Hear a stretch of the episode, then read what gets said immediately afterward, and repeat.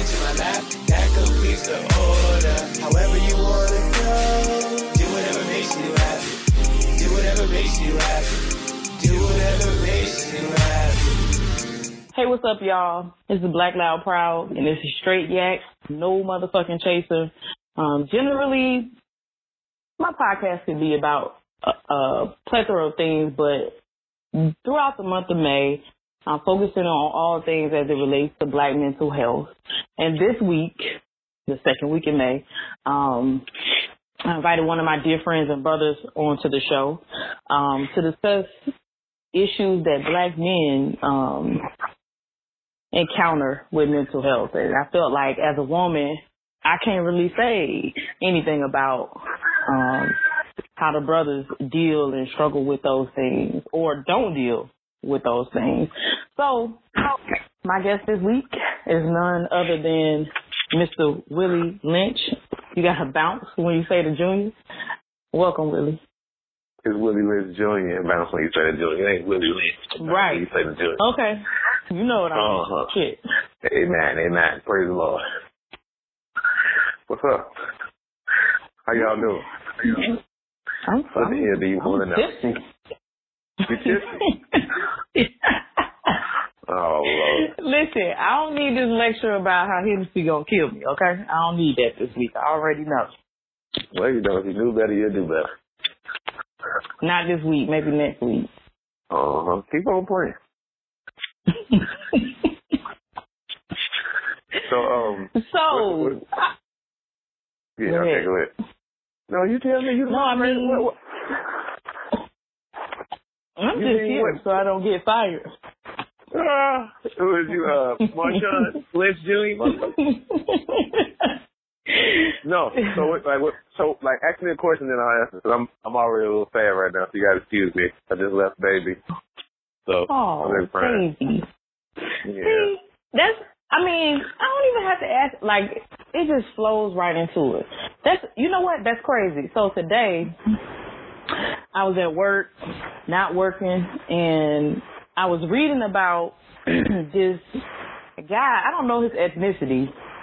His name was kind of weird, and the way he looked is weird. I don't know. Um, but the dude like shot these people in Montgomery County, like right outside of DC, the other day Uh-huh. and he started the night before and he went on this rampage and like killed his wife at like the school while she was picking up her kids. And then the next day he like knock off this lady and take her car. He goes to the mall. He shoots these people. And it started making me think of the dc sniper. And i was like yo how crazy is this idea that the DC sniper got this young bull to help him execute all these random murders, not only in the DMV, but I think they killed some people in like the state of Washington and Florida and some shit. They did all of this this shooting and killing for over 23 days just off the strength that his ex-wife wouldn't let him see his kids. So he was like, if I kill her ass, then I can I can have my kids. And if I kill all these random ass people, they won't think I killed. Them. And I was like, yo, like he might have had some mental issues going on, but at the end of the day, even how fucked up it was, like he essentially said he did all of that because he loved his kids and wanted to see them. Well, when it comes to that, um, even though I haven't dealt with that, and uh, I'm certain I'm not gonna have to deal with it. Um, know, I'm about to be a dad now. Uh, I don't know if you saw me post that. you didn't see it? You didn't see it. I missed the post. Damn. Well, Yeah, happy Father's. Day, goddammit.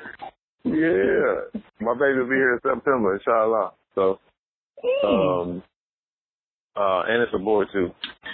I'm gonna steal some books from the library for that baby. Go ahead. All right. Yeah. But um, but no, I was talking to one of the brothers yesterday, and he was telling me how difficult sisters can make it on brothers when it comes to seeing their kids, and how it can drive you crazy. Because a lot of times, like, see, I don't, I don't believe in separating, you know, um, the plight of uh the black man with, you know, separated from the plight of the black woman, because we, you know, we one, like we can't exist without the other. So black women out here mentally messed up, and black men out here mentally messed up. And so sometimes you got brothers who just don't do what they're supposed to do, you know, so they don't get to see their kids. And other times you got sisters who just get so mad they want to abuse the brother, and the brother out here ain't ready to commit because he's, you know, still being a child and playing around and doing whatever he's doing. And then, you know, the sister, you know, she pissed off, so, you know, she tried to hurt him. You know, uh, my cousin was just telling me about this, about his situation. You know, like him and this old lady were together for like years. They had some kids. They had two girls, and his old lady was just kind of started kind of tripping. And he was like, you know what? I can't deal with this no more. You know, this is not a healthy environment. I want to go. Let's let me file for divorce. And she just started doing all types of wild stuff to, you know, turn the, the kids against them, and you know, it was a bunch of stuff. You know what I'm saying? Uh, so a lot of times a brother can love his children. Like you, you know, you're a black man in America. It's already hard on, you. and it's like it seems like they're making it even even tougher. So sometimes, you know, we we be up against that brick wall and we don't know what to do, so we just snap. You know what I mean? And mental health is something serious that we don't really ever talk about. You know, part of it is due to malnutrition. The other part of it is due to just being black in America. You know what I mean? I think the better portion of it is being black in America because it's hard as hell. Like it's hard to even be a man in America and you black. You know, like they almost strip your manhood from you. You know, and that's one of the things I think that's going on with this whole child support stuff. And don't get me wrong, I do know brothers who are derelict in their duties and they're not taking care of their children and they need to be you know, they need to be get their ass for that. But at the same time, I feel like the child support thing is like almost a new thing to just literally just tie a black man's hands behind his back and castrate. You know, um, and I'm a brother. Like the stuff that I go through, you know, like luckily I'm an entrepreneur. You know what I mean? Like you know how difficult it is being a black man, knowing you got a kid, or knowing you just got bills to take care of, and knowing damn well it's almost gonna be impossible for somebody, you know, like to get, for you to get a good job. You know what I'm saying? Where you can make a, a decent, a good living and take care of yourself and your family. Like just because you're black, sometimes you can't you can't even get those opportunities. You can't get the job. So sometimes we end up going off and doing stuff we ain't got no business doing, like robbing, stealing, and all that other stuff and it just wears you down mentally because you're like, I'm trying to it's get on my feet. I'm trying cycle. to be good. It is. And it's and like, I think a lot. Of, I think I share different views on child support than than most women. Um, but I mean, it's not a it's not a new concept.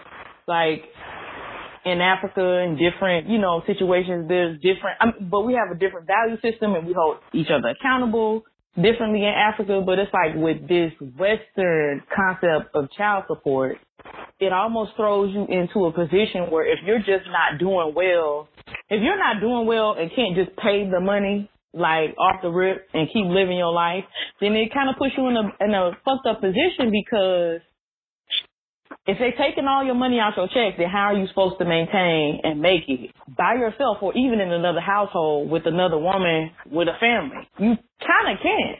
And then, it, like you said, it puts you up against the wall and you just like, okay, well, maybe I could just hit this lick real quick. And now you in jail. And now it's like, oh, he ain't shit. He can't keep a job and do this, that, and the third.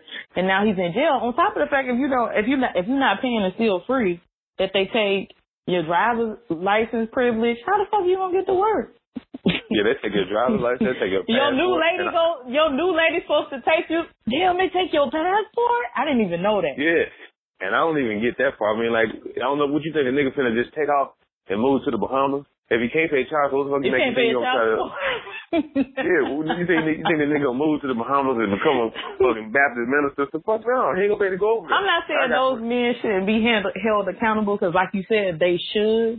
But the way that system is set up, it is kind of fucked up, and it's fucked up that we even have to throw each other into that type of shit. Um, yeah, like in general, and that's that's the, and that's that's the worst part. Um, I forget who it was. Somebody on my Facebook was saying, um, uh, something happened where they they put her uh, the, the the lady who the sister who posted she was saying that um somebody sent uh her husband no, her brother they put her on child put him on child support or he had got third papers by going to court about custody or something. It was something silly and she was like, you know, this could have been done at home. You know, we didn't have to go to the judge. You know what I mean? And I don't know, I just feel like it's part of that whole divide and conquer thing. But back back to the mental health thing, like I mean, I just said back, I watch brothers who going through it not only because of the system we live in, but just because of that, you know, we eat bad foods, and that's you know, that's directly it's a direct correlation with that and mental health. and then we don't want to talk about how many times you hear brother tell you or openly come out and tell you, hey, I battled depression real bad. You know what I mean? They don't tell you. It's seldom. You, you, It's Yeah, you- seldom. I know three black black men in my life that I can think of off the top that have openly had a conversation about their depression with me specifically or just in general, and that's you. Um, that's um brother Ian Biddle who was supposed to be on with us. He out somewhere being Batman and Super Dad, I'm sure. Um and and then like you know like this guy I've been you know like dating or whatever, and I I'm like wow like that's like that's huge and it needs to happen more often because like you said like you know it's taboo in our community in general. Like it's not even often that black women do it but it's like black men are so less likely to one um even know that they're dealing with it or two if they are to like actually be open um about what they're struggling with um for multiple reasons. Society says as a man you got to suck it up and you know take it. You can't be emotional you can't show weakness or whatever the case may be and it's like that's detrimental but Yep. I mean, tell the people how you how you personally dealt with depression and that type of stuff. Um. Well, my story is I was Actually, uh, let me open it up. And I know who you are, and I didn't ask you, but tell the people who the fuck you are. Where you from? What it is you do? All of that shit. Uh, I'm from uh, Africa, and I sell loose cigarettes and earring bags down in Memphis, in uh, Funky Town. I don't know if y'all ever heard of Funky Town, but that's where I be at. No, uh, my name is uh, I'm a comedian. My name is Willie Lynch Jr. Um, I'm a comedian and a historian. Um, I went to Fisk University where I got my my BA, and I got my master's at Tennessee State. Um, and I live in New York City now. Like, I'm from East St. Louis. I live in Harlem. Uh, and I do comedy and other random stuff. I'm just a weirdo, and I'm an African. Yeah, that's who I'm is. Hey. you was a Fisk Jubilee singer, right? Hell no. No, I wouldn't. I could. I could have been. Listen, them Jubilee singers kept the doors of Fisk University open. You better get, show them, put some respect on their name. Oh no, I love the Jubilee singer. I'm just saying, like, I wish, I, I, I, if I wasn't sick when I got Fisk, I probably would try to do Jubilee singer. And I can actually sing. I won best vocalist in high school, but I just, I'm just too silly to just try to hold a note for real, for like just get that thing for real. No, that's why I used to get kicked out of church and shit all the time because I'd be leading the song and I just had stuff like tell jokes. I like, fuck this. I'm gonna start saying the wrong, wrong lyrics and shit. I'm up my own little words.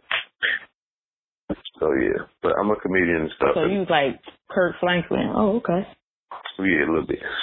But um, I, I I had a really bad bout with depression. I mean, you know, we, like as a human, you go through those things, but mine was uh, I believe chemically induced. When I was in college, I was like 21. Right after I turned 21, uh, I just noticed my whole life just changed. Like I went from being a happy-go-lucky person, you know, regular humans who was silly and just trying to make people laugh and like being around folks. So I was very gregarious, you know, a jovial dude. And I just remember, I don't know if it happened one day or it just happened over time. Um, I just, I just started noticing I just started getting sad all the time. And I noticed I couldn't cut hair anymore. Um, I couldn't see straight. And I used to have anxiety attacks really bad. Like, if I would talk to more than one person at a time, like I would freak out and I would have to excuse myself. I just bust out sweats and stuff. You know, I was at this, I wouldn't even leave leave my dorm room a lot of times. So I was, that's how bad my depression was. And um, I was, I was suicidal for two years. Um, and right before, you know, during Thanksgiving break, I was about to commit suicide in 2003. And I had gone home because it's like, you know, being in school was just too much. I, I was really overwhelmed. I wanted to have fun and all this. And I was aware that something was wrong with me mentally and physically too. So what I ended up finding out was I had like a minor stroke. Somebody, I remember I got somebody laced my weed. Um, and I think it happened more than once. And it just sent me into a downward spiral. And I was very open about it. I would tell people all the time, like, hey, you know, I'm new, I'm new here at Fisk. I just transferred. And I was like, I wish y'all could really get to know me and see who I really am. I was like, I'm sick. I was like, so I'm a different person right now. And some people laugh. They didn't think I was serious. And then they, the ones who did, they didn't understand what I was talking about. Because it was very difficult at that time for me to even articulate not only the fact that I was going through a deep, deep bout with depression, but I couldn't even articulate what really was going on, and how it happened, how it came came to be.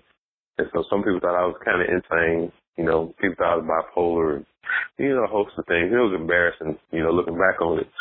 Um, and uh, just imagine, you know, you being a part of your entire life. You're funny. You can do all these different things. People like you. You know, you can make fun of people whenever you want to. You can defend yourself and other people with your tongue verbally. And then all of a sudden you just lose all of that shit. And you don't know what the hell happened to you. You know, I had no energy. I mean, I was like walking like a zombie, just walking around, man. And um, March 2005, March 31st, actually. Um, I, oh, even to go backwards, like I was talking about, um, the the first semester of Fisk after Thanksgiving break, um, one of the times I was, you know, really suicidal, and then um, I had gone home, and my mom and them had put me, they put me, the doctors put me on Zoloft, and so when I came back, you know, after after Thanksgiving break, I started functioning better. I was able to talk and stuff, and I started having a little bit more fun. But the side effects of the medication was just almost not worth my taking it. And uh I was down for like two. Crazy as fuck. Man, I'm telling my how the fuck this shit gonna make me want to kill myself when it's supposed to make me not kill myself? Um, but it, it, it was bad, man. I was like that for two years. And the worst part about it was like I wanted to die every other day. It wasn't every day I wanted to kill myself, but almost every other day because I was like, I can't live like this, man. And um when I was about to commit suicide, my mom talked me out of it. So I called her. I was like, hey, is it? I was like, I love you. I was like, but I cannot, I don't know what the hell wrong with me. And I can't live like this no more. And so she flew me home that day. And um, they took me to the hospital. Yeah, they evaluated me. Hell no. My mom from East St. Louis, Jack. she ain't had nothing. It was five hundred dollars plane ticket. See how much money she didn't have. She ain't fly me back to Nashville. I rode a 10 speed back to the crib. I'm going down the motherfucking highway on a goddamn 10 speed, nigga. You, you hear the same little bells that little beach cruiser that uh, Red had on Friday at Deebo stole from that motherfucker. That's my bike pump. But um it was uh it was bad, man. And like, you know, when they took me to the hospital they were saying they wanted to keep me there for about six weeks, put me in a psych ward. They were worried about my killing myself, all of this. And like I still had like a little hope because my mama funny as hell and she makes fun of anything we do wrong. And I was like, if I go in this hospital, even if I get out years later and I do, you know, I get back on my feet, she gonna bring this shit up anytime she feel like making fun of my ass. And so I was like, nah, I'm not gonna go to the hospital. And what I did was I just stopped, you know, stopped smoking and started taking my medication because I was mixing marijuana with fucking Zoloft. And I don't know if that was a deadly combination, but I know it really wasn't helping me because my depression was still there and I still had those those physical maladies. And so um after 30 days of not smoking and only taking medication, the next 30 days I'm experimenting and not taking medication and see if I can function without this Zoloft. And uh it's like every day I woke up looking around the corner waiting on that depression, the spirit of depression to jump straight in my fucking body. And it never did and I've been back on my feet ever since. And I just think it's important for us um, to not only talk about mental health, but look at the things that cause mental issues. Um, because that's our biggest problem. Talking about it is, is, is okay and helps and it's, and it's therapeutic to an extent, but getting at the, the, the, the root cause of depression is what we really need to look at. You know what I mean? And I think that's, that's a big, big thing. You know, like I'm very conscious when it comes to my, my eating habits and stuff. Like I don't go through those bouts anymore. Every now and then you get sad. Like right now I'm, I'm just down I'm excited because I'm having my first child, but the guy, the, the, the little boy who's like my child, who's my ex girlfriend's, uh, her, her nephew, and I call him baby, and like I've been with him since he's little, since he was born.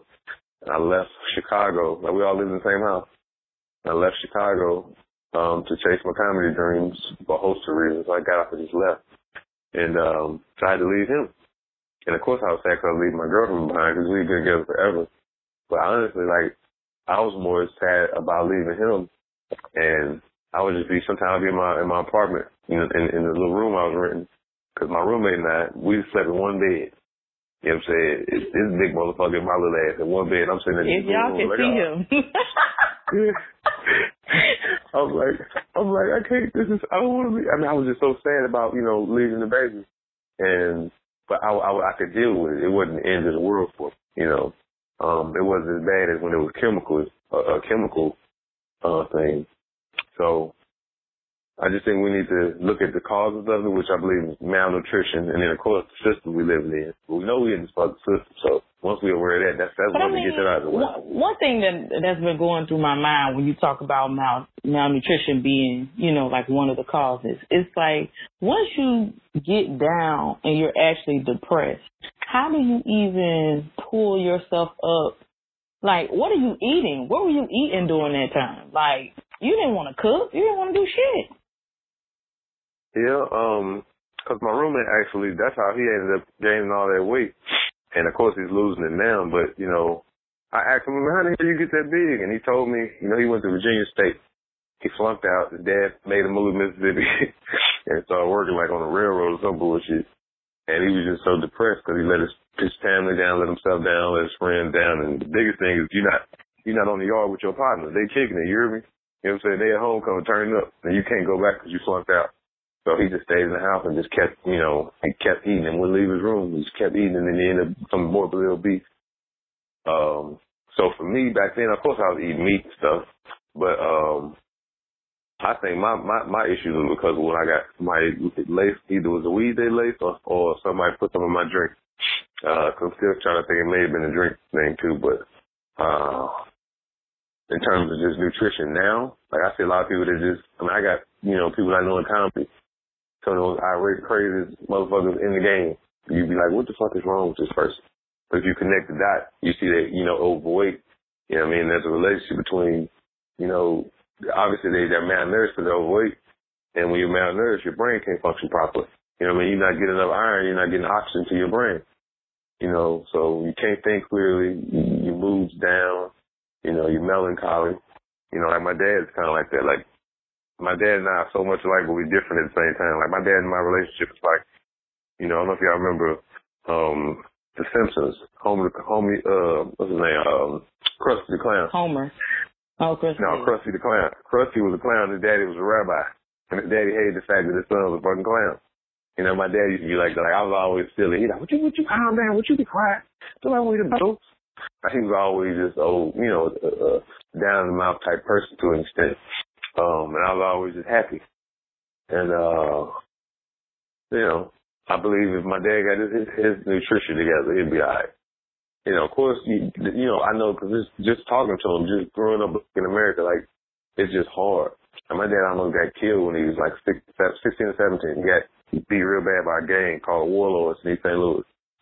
You know, they damn near killed him. And one dude was finna shove an ice pick in his head, but it just happened to miss like a few centimeters or some shit. You know, then you get up and you're like, you know what, forget it. I'm gonna drop out of college, out of high school. I'm not gonna finish. I'm gonna go go to go to military. My dad joined the Marines, and then they sent him to Vietnam. So he in Vietnam watching motherfuckers get their head blown off. He shoot at people. You know, his brother arm get damn near shot completely off his shoulder. You know, and turns him into an alcoholic. He ended up dying of like liver cancer a couple years back. And my other uncle, you know, he became an alcoholic because of the shit. And you come back home after you've been fought in this long war, you know, and mm-hmm. then you still treated like a second class citizen.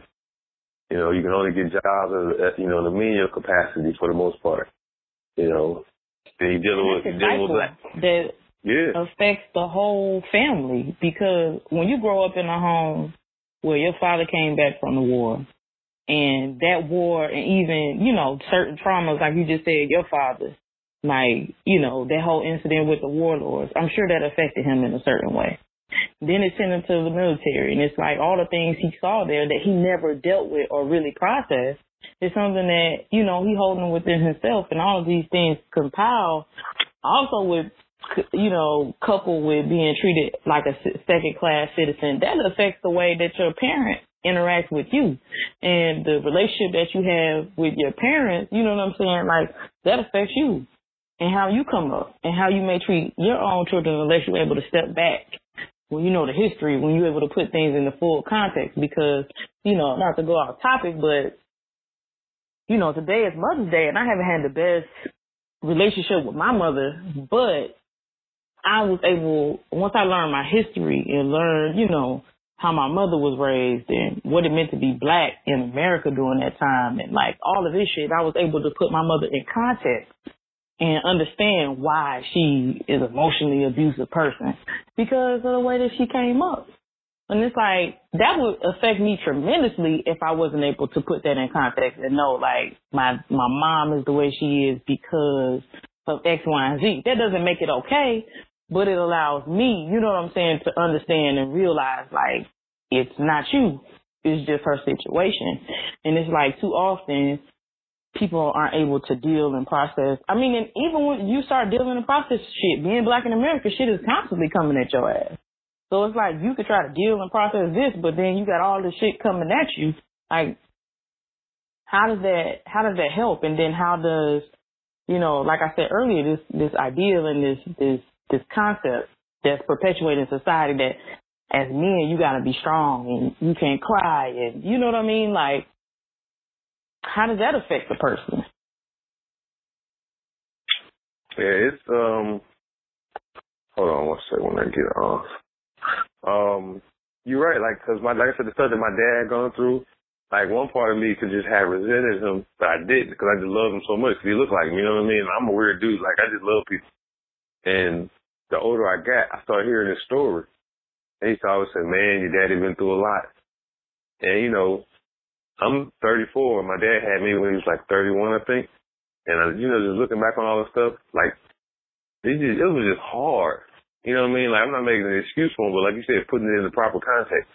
Like none of it, we usually don't do that. We don't act. We know people are the way they are. We don't ask why did they get this way or how did they get that way. You know, and I think we need to do that. And then that way we we could even you know bridge some of those those uh those gaps that we have. You know with, with between us and family members. A lot of times, a lot of things deal with that person. You don't realize that person is, is so-called crazy because they've been hurt so bad. You know what I mean? Like the stuff, stories my dad used to tell me about how he grew up. You know, because my grandma was mean. You know, one minute she can be the sweetest person in the world, next minute she can be real mean. She was mean to me. I used to think she didn't care for me at all. You know, but then started looking into her background. My grandma was born in 1927. You know, she was born, at, yeah, this is one of the time. She was born in Mississippi you know. Uh, so she already twenty seven Mississippi. If you can't put Yeah. if you can't put that in context, if you can't frame what that meant, then you are you know yeah you automatically like yeah my grandma don't fuck with me. But Yeah, and not really, realize- not she fucked with you as as much as she could, the best that she could. Yeah, because she was like, I mean, just listening to her story, because my my my uh my my my last name is Collier, C O L L I E R. You know, I didn't know that that was her. You know, that wasn't even my dad's father's last name. That was my grand my grandma had like eight kids, and her first four kids were by a man named John Collier, and uh he was uh really really abusive and mean to her. You know, she got pregnant at 17, and she was married. You know, he used to. I don't know if he used to hit her. I think he did a couple of times. I know he was very abusive, very mean, and you know, just talking real bad to her. And she ended up leaving him. And um she ended up moving uh 'cause she lived in she was living in East St. Louis before she moved to East St. Louis. I think she was living in Rockford, Illinois. Uh and then I think she left there, that's where her husband was. Then she moved to Cairo, Illinois. And her dad was gonna help her out. But her dad said you gotta you gotta do something with some of them kids. And so you know, her dad was a real, real mean man. His name was Arthur Wright. He was an African, he's half African, half Cherokee, jet black. I remember I met him before he passed. I was a little kid. He died in like in 1993 or 94. He's he's like 90 some years old, and uh, he's very, very, very mean. You know, and that's one reason why my grandmother was mean. Another reason was the stuff she had gone through. You know, her dad was mean to her because a lot of times black men become abusive to black women you know, not because that's our nature, but it's because it's the shit we learned. You know what I mean? And he was real mean to my uh, my grandma. Nothing she did was right. He always call out her name, call her tramps and hoes and stuff. And she was. She was a good woman. You know, she was with a man. She was married to him, but he had another family she didn't know. I think, and he, he was abusive, and it hurt her, and it cut her pretty deep. So she, you know, she just fled. She left because she goes seek refuge with her father. That's where you're supposed to go with your family, especially your dad and he called out her name and made her feel like she was a harlot or something. You know, and then he he took like two of her kids away from her and said, Take take the two oldest ones and let them live in Ohio with my sister and then you keep, you know, uh the other two. Actually it's three of them, three other kids. And one of the my other aunt who I only met once, she um her father actually took her from my grandma and he raised her in St. Louis and uh, my grandma had my dad and my aunt, and so they split up the household. So now we got two kids that, that you know she can't even raise them because her dad said they got to get out of here, they got to go, you know, and that had an impact on my oldest aunt who just passed a couple years ago. She was in my grandma. Just like my family. That's crazy. yeah, that is so and, all crazy. of it, and on that side of the family, it seemed like everybody was dealing with some type of demons and some type of depression. And once I understood the backdrop of it, I got it. Uh, my grandma, to an extent, was, was real mean to my dad, you know, and she didn't do it on purpose, but she been hurt so bad, you know, she out here struggling. She a black woman with really no education. She can only get jobs as a domestic, and she don't want to do this. You know, but this is this is a lot that she's been given. You know what I mean? And she's dealing with not only a, a racist society and a sexist society, but she's living and dealing with sexism uh, and misogyny in her own community from black men. Now this ain't this is not natural from black men to do this thing. This is something that's been learned. You know, um, a lot of times I believe it's Fanon, he talks about these internecine feuds that we have. He's saying we so messed up from the outside we turn in on each other. You know, Mm-hmm. and that's a lot of a lot of times that was happening in my family. And but once again, just we tracing that story back, like I see why my dad was the way he was. You know what I mean? I see why he was always holding on to money because he didn't have nothing. You know, they were so poor. You know, he really he never had nice clothes at all, and it was all of them living in one house. You know what I mean? And my grandma was so protective of my of my dad and, and the rest of the kids because she didn't want to go out and get killed. You know, because she knew what was out in those streets. And I just think we need to look in our family history and look in the context, put everything that's all these behaviors in the context of world history. And then some of this stuff that makes sense. And the only reason and the only way people uh can actually, you know, overcome, you know, issues is if they first admit those issues exist. And then once you admit they exist, look at the origin of it, find the root.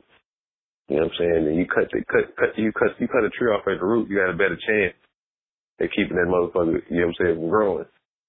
As opposed to just sitting up and looking at the leaves and just, you know, picking your leaves off. It ain't the leaves that's the problem, it's the root. You gotta dig deep. And I think we need to do that. You know what I mean? Like it shouldn't be no question about why black men dog out white dog why black men dog out black black women. We got we gotta know the issue. It's a mental thing. It's a mental health issue because how we messed up so we look at look how we dog our women out. We come home from work after you just been dog completely the fuck out by your by your boss and you can't do nothing about it. You're a black man and you, you working for these folks. You want to snap, but you can't because you got to put food on the table. So then you go home and take it out on your woman. She love you to death, and you can't see because you're so fucking frustrated. You know what I mean? Like It's a vicious cycle.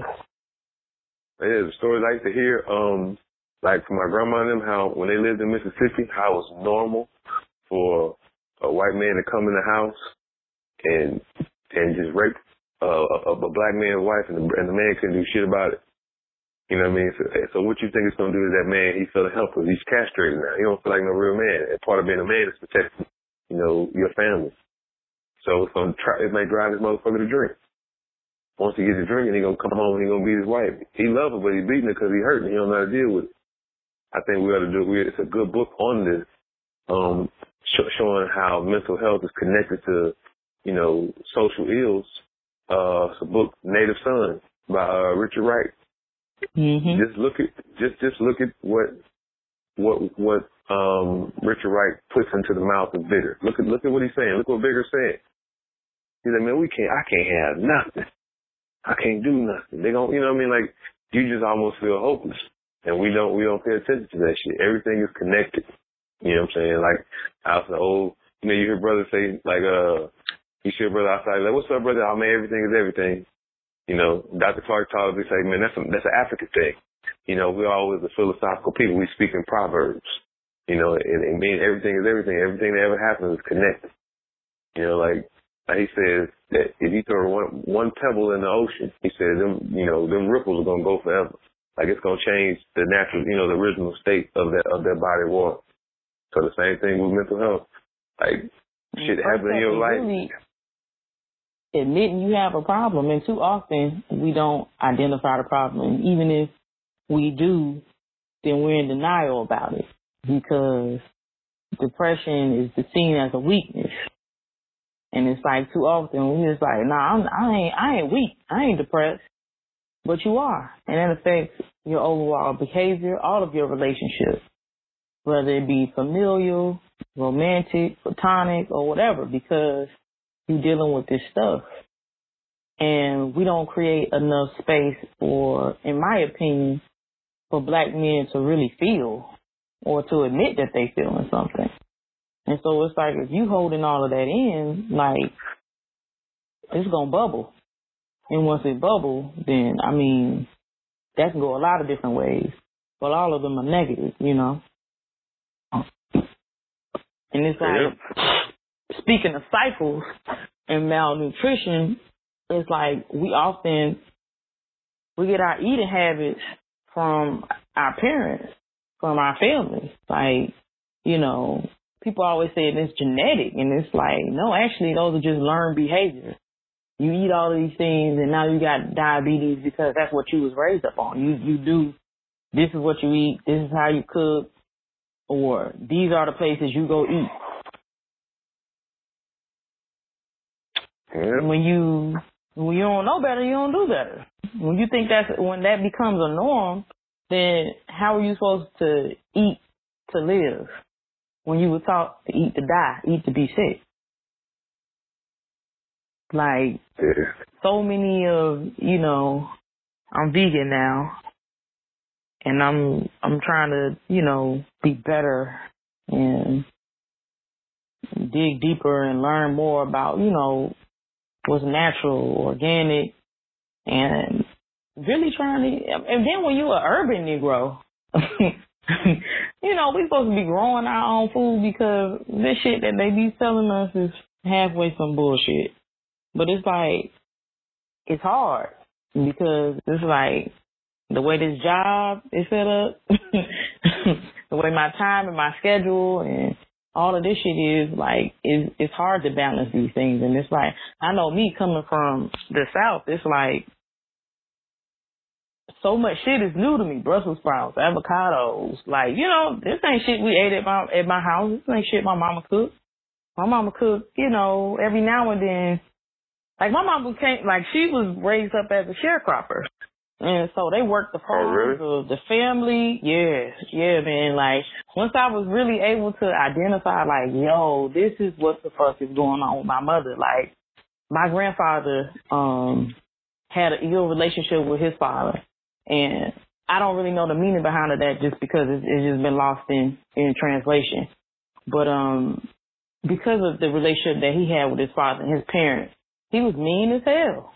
Like he raised my mom like, you know, I joke about it sometimes, but like I mean, you know, share sharecropping that's like slavery. So Ain't no life slave. That was slave. so, you know, they lived on the my family had land, like a lot of fucking land. Um, when I saw a picture a few years ago that I had never seen, it was like my grandfather and some of his siblings um together a picture, Victorian style dress, nice as fuck. I'm just like, wait a minute. For you to be in rural, rural Georgia, dirt road, back road, but you dress nice in nice Victorian shit and photographed in the early 20th century, that means y'all had some money. And not only did they have money, but my great grandfather had land. But because of the ill relationship between my grandfather and his father, he went and lived on the white man's land that was right adjacent to the family's land. And they worked that, they worked that in order for them to maintain that, that, the house that was on that land. And then they worked several other white folks farm in the area. So it was like my mom never really got to go to school a lot because they had to get in the fields and do work. Like listening to my mom like, yo, me and your Aunt Connie went and tried to, you know, go to school or take a test one time and daddy came up at school and tore our asses up and dragged our ass right back in that field. And it's like, so now you can't get my grand, my mama to grow shit. She's not interested. I'm like, you don't know. She she's completely repressing that part of her life. Like I don't know. I like. I'm just like, girl, you grew up growing and picking. The fuck you mean you can't? You know, she's not interested. She's repressing that part of her life because of that that pain. Um, and just you know the the hardness of that shit. Like soon as they were, like my grandmother, like I said, she had like kind of three sets of kids because she had kids before she met my grandfather. And then the story is he was so mean he ran her ass away. So then she moved into the city limits and had some more kids. And it's like that affected all three sets of these these children and the the separation and the anger of like why my mama left me, why she kept them, why she did this. And it's like so I have so much addiction and you know and anger and all of this brokenness in my family and it wasn't until I was able to put it in a larger context to understand it like my aunt are drunk because you know what I mean? My, like my mama was once upon a time an addict because that hurt and that pain that they were never really able to get out and address. And it's like, I got some uncles, man, they ain't, like, they not recovering. Like, they just keep backsliding and it's because as black men, life be coming at you. And then you got responsibilities and you got all this shit and then you fail and then you just turn into this spiral and your your nutrition is bad because you've been eating all of this shit, you know? Yeah, we we we we're in a we're in a bad state, and we need to get out of this shit. And in the age of information, it's time to to to get up, get out and do something because it's so much information out here now. Um, to help you identify what you might be going through, to help you trace your roots, to help you look up some shit and figure out something. Like, it's on us, and it's on us to, you know, to really hold the people we love accountable and hold them up. And if we see something, say something help them, encourage them along the way. Like, because that's so real. Like, too often we don't align, like you said, your roommate, your partner. Like, he failed and he felt, you know, like he was a failure. And then he was forced into a space that he, you know, didn't want to be in while everybody else was out living their life like it was golden. At least that's the way it seemed from his angle. And then he just ate himself into, you know, morbid obesity. And coming out of that is even difficult. Yeah, the, the dopest thing is like, cause you know, I, I used to always tell myself, bro, you my first real fat ass friend. You know what I mean? He, you know, he, even though we're 11 years apart, you know, we living in one bed. I'm like, bro, you my first fat ass friend. I'm just watching them do fat people shit. You know, like, not regular fat people. I mean, fat, fat people shit. Like, nigga, something wrong with your ass fat people shit. And when I finally, I, I happened to ask him one day and he said that shit, it's like, my whole perspective changed. You know what I'm saying? And my approach changed.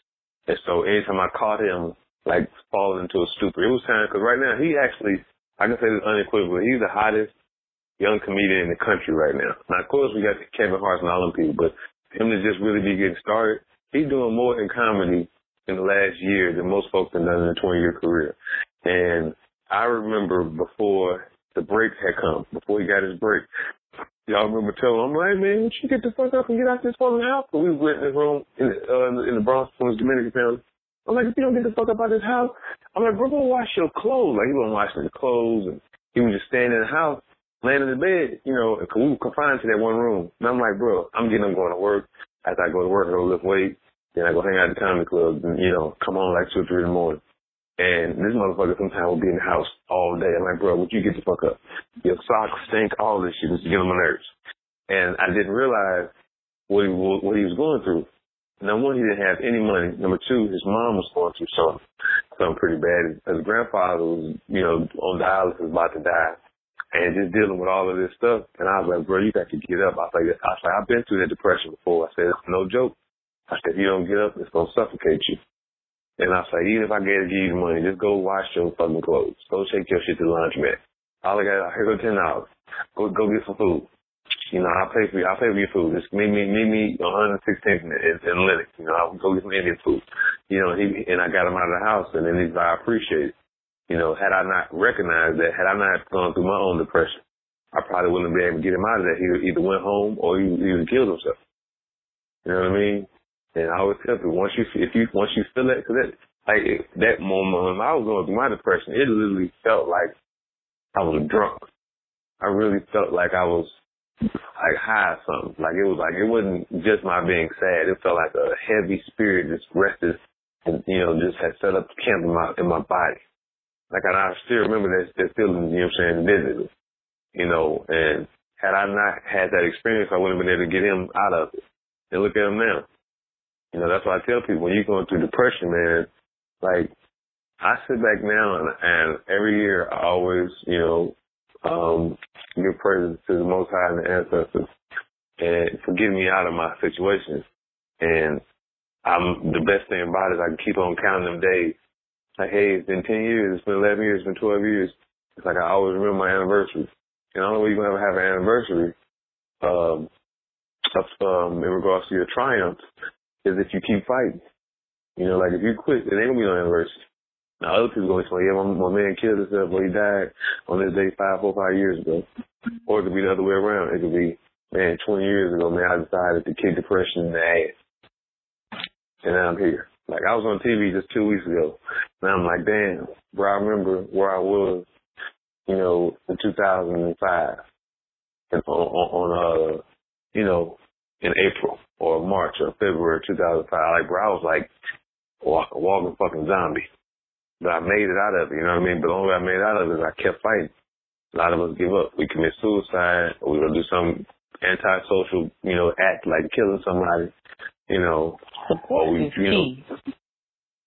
That's why we It have to talk about it more because we have to, even if it's not for ourselves, for the people that we love and for the people we surround ourselves with, we have to be able to see that it's something that they're going through and help them up out of that. Because if you don't recognize it and they don't realize it, then they just continuing this this down spiral, and then the next thing you know, it's like, damn, I I I didn't know he was gonna kill himself, but there were signs that maybe we ignored or avoided or was just like, oh, he lazy or she, you know, she lazy. She just don't want to do shit for herself. But, you know, if you've known her or him or whoever long enough, then you know that's not really who they are. And that's a sign for you to, you know what I'm saying, help lift them up. And it's, it's like, you know, one of my, one of my coworkers, like, it's kind of sad because I still work there. Like he, he graduated last May and, um, he got a new job and so it was like, you know, yes, and he moved. He was like, I'm moving up to Baltimore, my rent is cheaper, you know, whatever. And it's like maybe some signs that I ignored, like the times that he didn't come to work. And that probably was days that he just couldn't get up because he was just stuck in his phone and probably filled with that heavy spirit of, you know, like depression. And it's like, had I just, you know, not rolled it off my back and was thinking, oh, he, you know, Michael out doing, you know, like whatever instead of coming to work, when really, you know, Michael did more work at work than I did. And it's like, I, when he passed, I originally didn't know what happened, um, because, you know, we didn't have a lot of mutual friends, but it, you know, some of my coworkers, uh, from my old department, uh, finally he said on Facebook, like, oh, you see this, this popped up.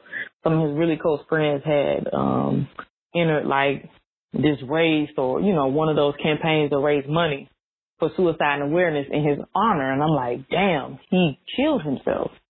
Um, and too often we like to sweep it under the rug and we don't want to say, you know, Johnny or Janie may kill herself. you know what I'm saying?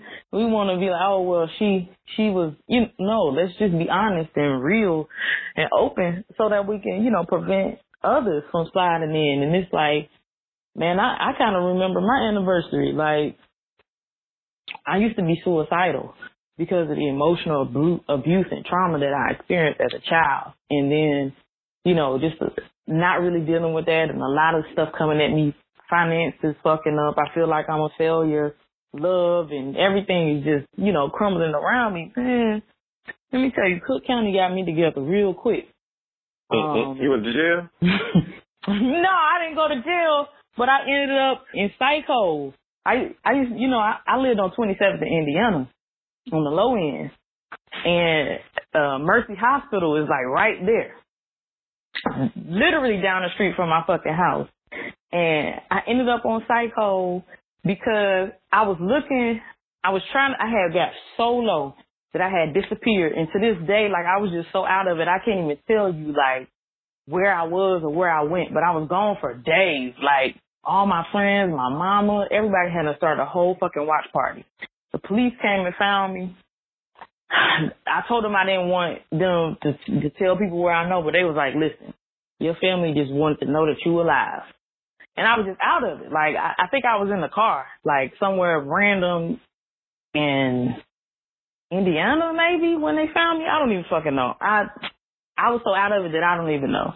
So when I came back, I was just like, yo, I don't ever want to be that low again. I need some counseling or some something to help me balance my shit and get my life together because I don't want to go back there. One of my homegirls, cause you know, mental health shit in Chicago is fucked up. So one of my homegirls, um, who was a psych major at Howard and at the Chicago School of Psychology, I'm like, yo, can you help me? She like, I'm give me a few days, I'm gonna find a place. Another one of my friends was like, oh, if you call the suicide hotline, then they know all the resources. I'm like, yeah, that makes sense. they would know the resources. Man, I called them and that white lady backed me into the fucking corner. I end up on fucking psycho for 36 hours, the worst 36 mm. hours of my fucking life.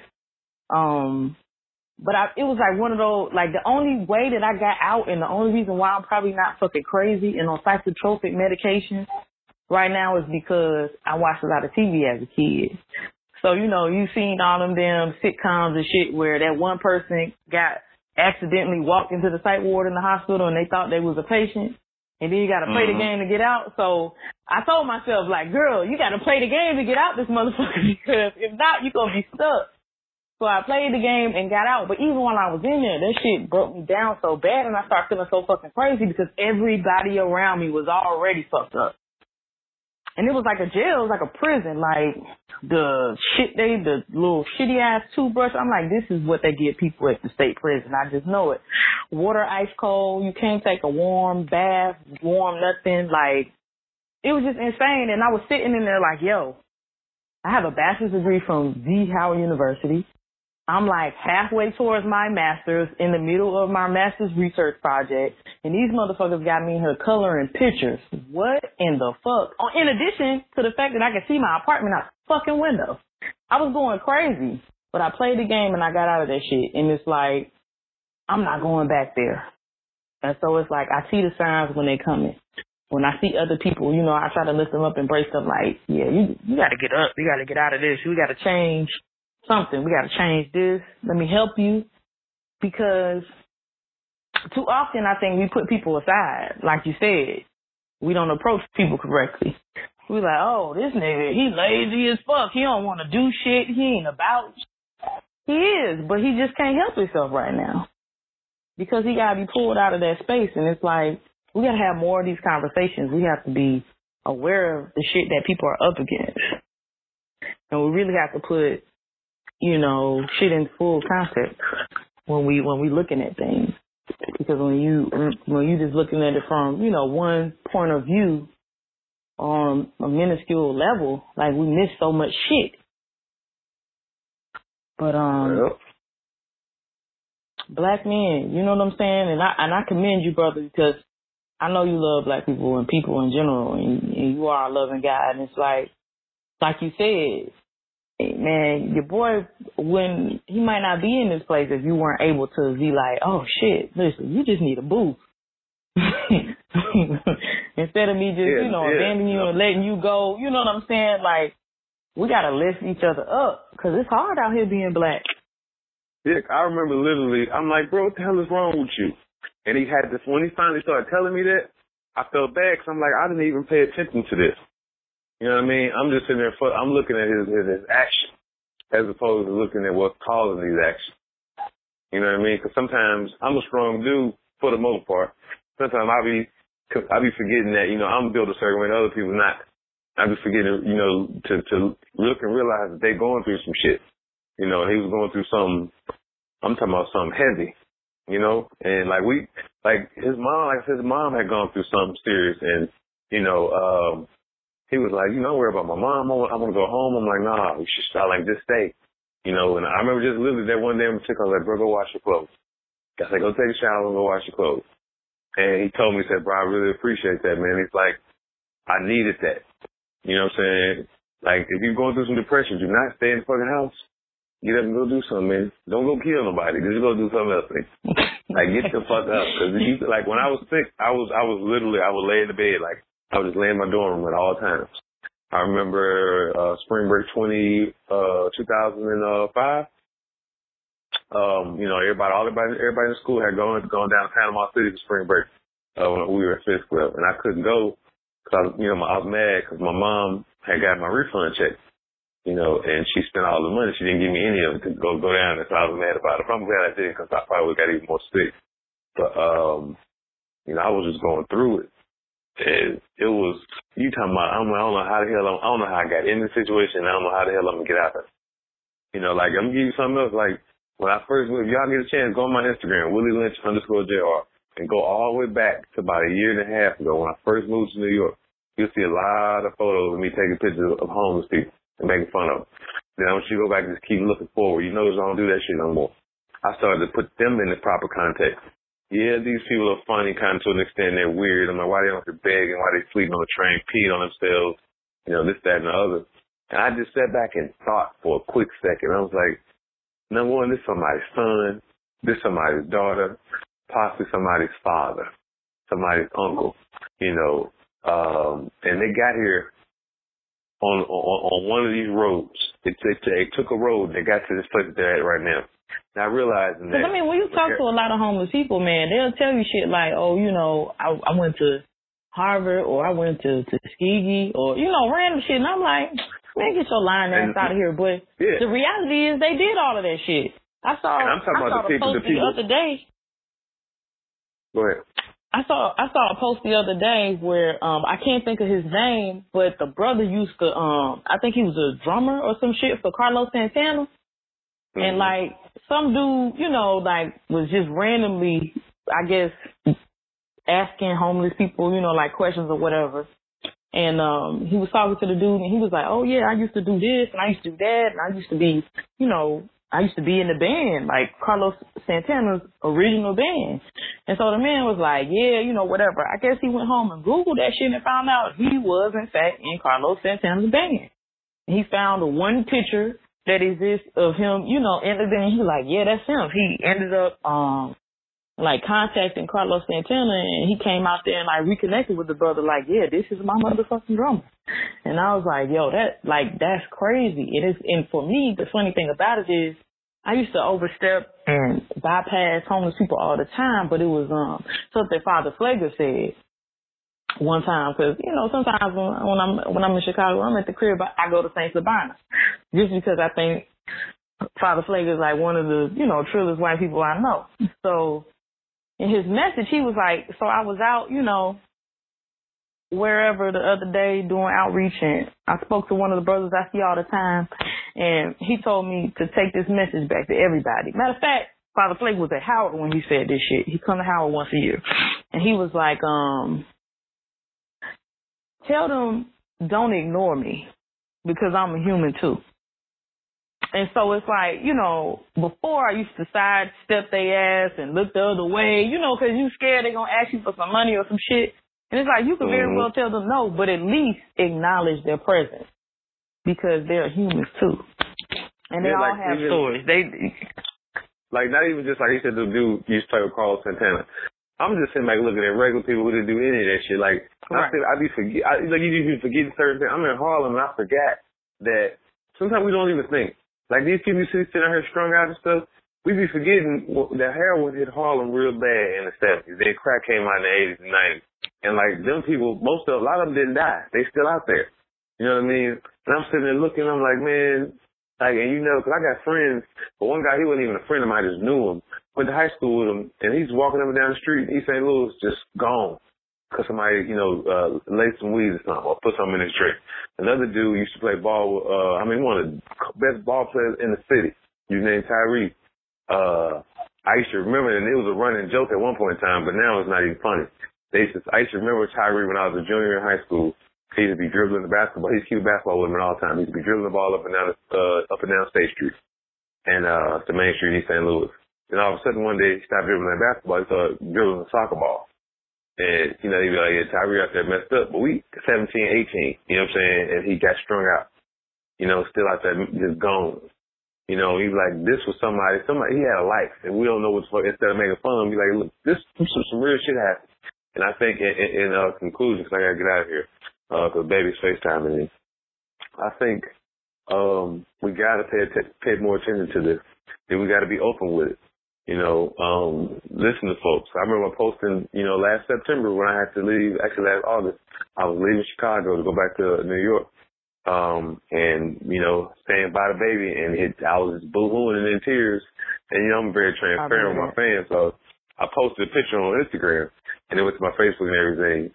And, you know, a lot of people, you know, trying to give me words of encouragement. Then one of my homegirls who's a comedian, my homegirl Ashima, Ashima Franklin, she told Williams. She was like, man, the fuck up, nigga. And, and part of it was funny, but I almost cursed out for it. You know, and I think we need to pay attention to that too because you can't, when somebody's, you know what I'm saying, obviously, you know, like reaching out to cry for help, you got to pay attention to it. You know what I mean?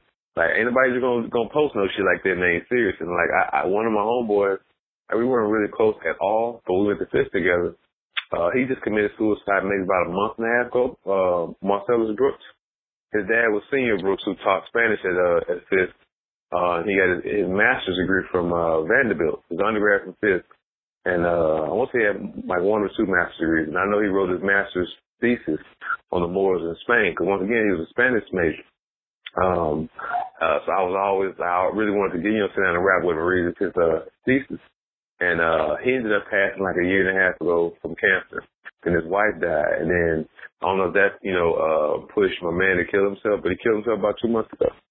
And a lot of times we see people posting these things on Facebook where they tell me how sad they are and we don't reach out to people because sometimes we think they just want some attention. Sometimes they do want attention, but they want attention so somebody can help save them. Cause I sure know I almost killed myself. And I mean, I knew I was ready to end. You don't go from having all these talents to, to, you know, having a decent life to losing all the fucking talents and now your shit is just destroyed. And I remember people used to laugh at me. And, you know, I'm like, bro, y'all don't, you, you, you, shouldn't laugh. I'm like, well, that's what Dave Chappelle said. You should never call somebody crazy. He said, you just don't know what the hell they're going through. You know, uh, I, I, um, I, I do this, this part of my set when I'm on stage. You know, so I do kind of maybe at the, at the seven to eight minute mark of my set. I tell the crowd, I, I said, y'all need to laugh because somebody fucked up in here tonight. Somebody going through some shit. And then I was like, it's somebody there right now about to get evicted, but they said if I don't go home, the shit ain't gonna happen. You know, uh, and I just keep on, I keep on going. I remember, I've been uh, there. last, yeah. yeah. I remember, I remember coming, coming, uh, I was in Chicago at Jokes Notes last summer, and after the show, and I did my thing that night. After the show, this lady came up to me. She said, "I really appreciate what you're saying." She said, "People going through something." She said, "My husband, you know, he's dying of cancer right now." You know, um, then at my show in Atlanta, the same weekend, Katt Williams discovered me uh, two months ago. There was a sister out there, good looking, you know, uh, but she had a cane. He was young sister. You know, she walked on a cane, and she was like, she's like, you was right when you said somebody needs these labs. She's like, Cause I didn't have, I got all types of cancer in my body. I'm trying to get out. You know, so we never know what somebody's going through. So we should always, you know, do one of the things we need to do besides, you know, deal with our own mental issues. We need to actually fall back in love with humanity. You know, fall back in love with with, with, with, with people, because everybody fucked up out here, and you should never dismiss what somebody's going through, because it's real. You know, you having a clue what somebody. I mean, it, there's a lot of people out here just doing bad. You know, sometimes we think we're doing bad, and we somebody else's story. You know, like I was going through something. I think I, I just knew I had auditioned for MTV's Wild 'N Out.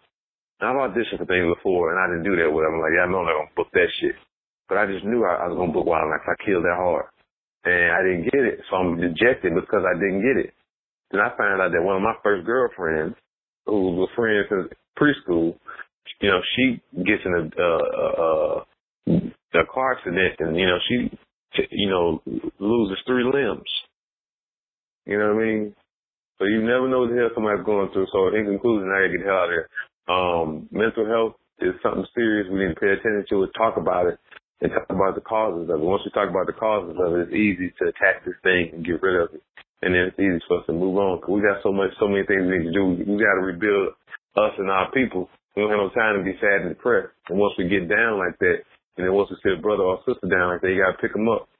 You know, no matter the cost, pick them up because it's you know we need we need everybody we can to help us get back on our feet. So I thank y'all for y'all little punk ass time. Uh, and I got to go. I boo-boo. appreciate you. Um, last last little thing. Um, tell people your Instagram, your Facebook, your website, all that shit where they can find you at. Um, Um, my Instagram is Willie Lynch underscore JR. Same thing on my Twitter, Facebook. Um, just go to my website, willielynchjr.com, and you can get to all my stuff. Um, and then if you get a chance, you go to my website, um, click on the link that says Willie Speaks, and actually you get to see me talking about you know, what happened to me with my battle, my battle with depression. Uh, you get to see it in a written form. Uh, but y'all, uh, stay encouraged, man. Uh, stay blessed, stay black, and, um, eat right, cause, you know, it's a part of, it's a part of, you know, mental health. Um, you know, just talk about it. Talk about it with some friends and family and nothing else, especially people of African extract. Um, one reason why we got to keep on fighting is because we, even though we, we, we, we're going through some shit right now, I don't think anything is comparable or parallel or tantamount to our ancestors being in those, you know, slave ships and getting off of those slave ships, even getting on them. Like that was the worst of the worst hell. And they went, you talking about some depression and trauma. Come on, man. 500 years of that shit. And just imagine the ones that stuck around that didn't commit suicide. You know what I mean? Like we got to live for them. You know, we we are the the the, the ones that our ancestors prayed for. So, you know, y'all stay encouraged, man. Peace, y'all. Willie Lynch Jr. And bounce when you say that, big. Peace. Bye bye.